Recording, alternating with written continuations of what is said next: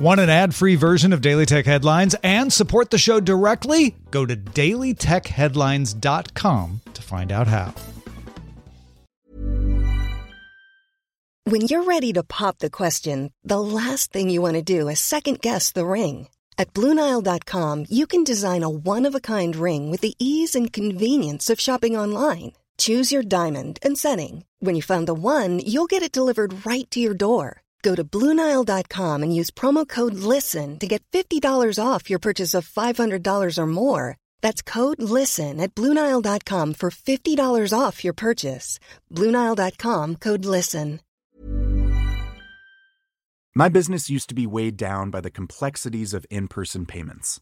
Then, Stripe Tap to Pay on iPhone came along and changed everything.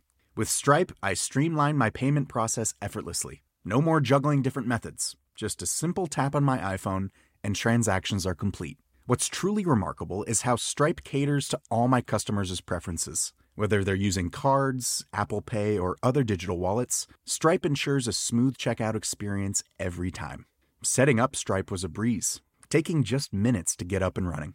From local markets to global retailers, Stripe helped me expand my reach and grow my business with ease. To learn how Tap to Pay on iPhone and Stripe can help grow your revenue and reach, visit stripe.com slash tap iPhone. These are the Daily Tech headlines for Wednesday, September 13th, 2023. I'm Sarah Lane. At its annual iPhone event, it named Wonderlust this year. Apple announced the iPhone 15 and iPhone 15 Plus, which now use USB C charging, starting at $799. Apple also announced the iPhone 15 Pro and Pro Max, starting at 999.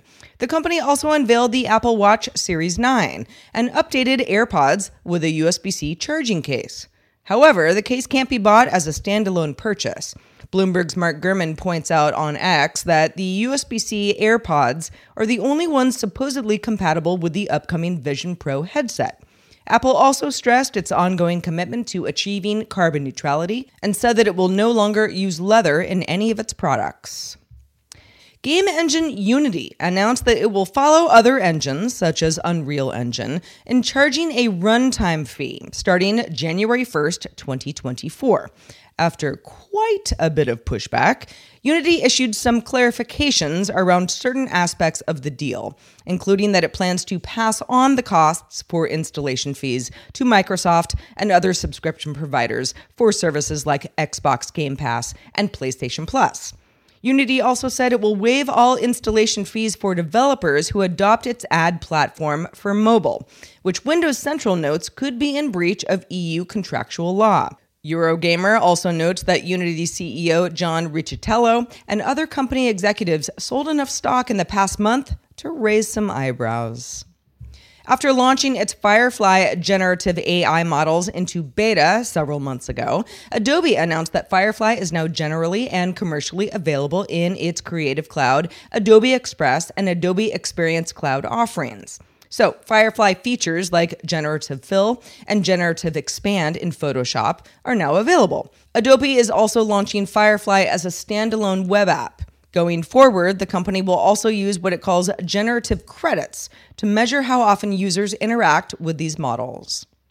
On Tuesday, France's Agence Nationale de Fréquence, or ANFR, told Apple to stop iPhone 12 sales in the country after tests showed that the phone's specific absorption rate, which measures radio frequency energy absorbed by the body from a piece of equipment, was higher than the legal limit.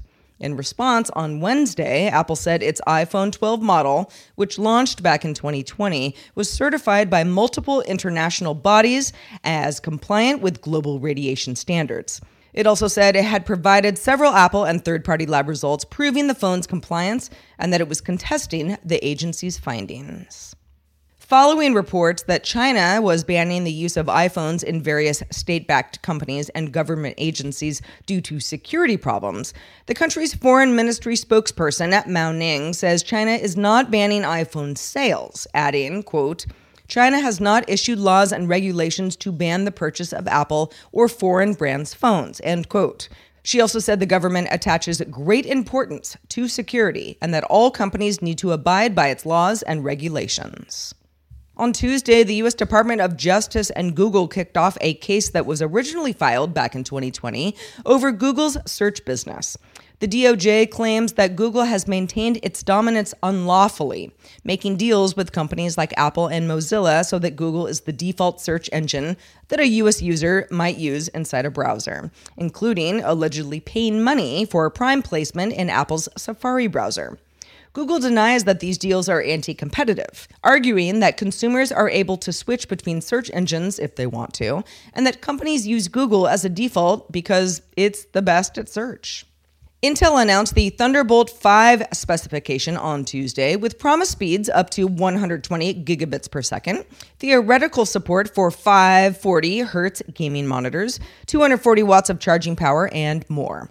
Accessories and PCs won't actually get Thunderbolt 5 until 2024, but when they do, it will be compatible with previous versions of Thunderbolt and USB, also supporting multiple 8K monitors and three 4K monitors at 144 hertz.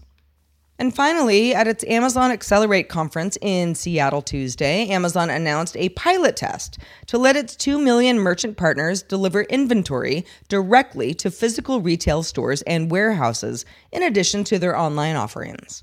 The service is called multi channel distribution and is in addition to Buy with Prime, that already lets merchants pay Amazon to deliver products to customers who make purchases on non Amazon sites.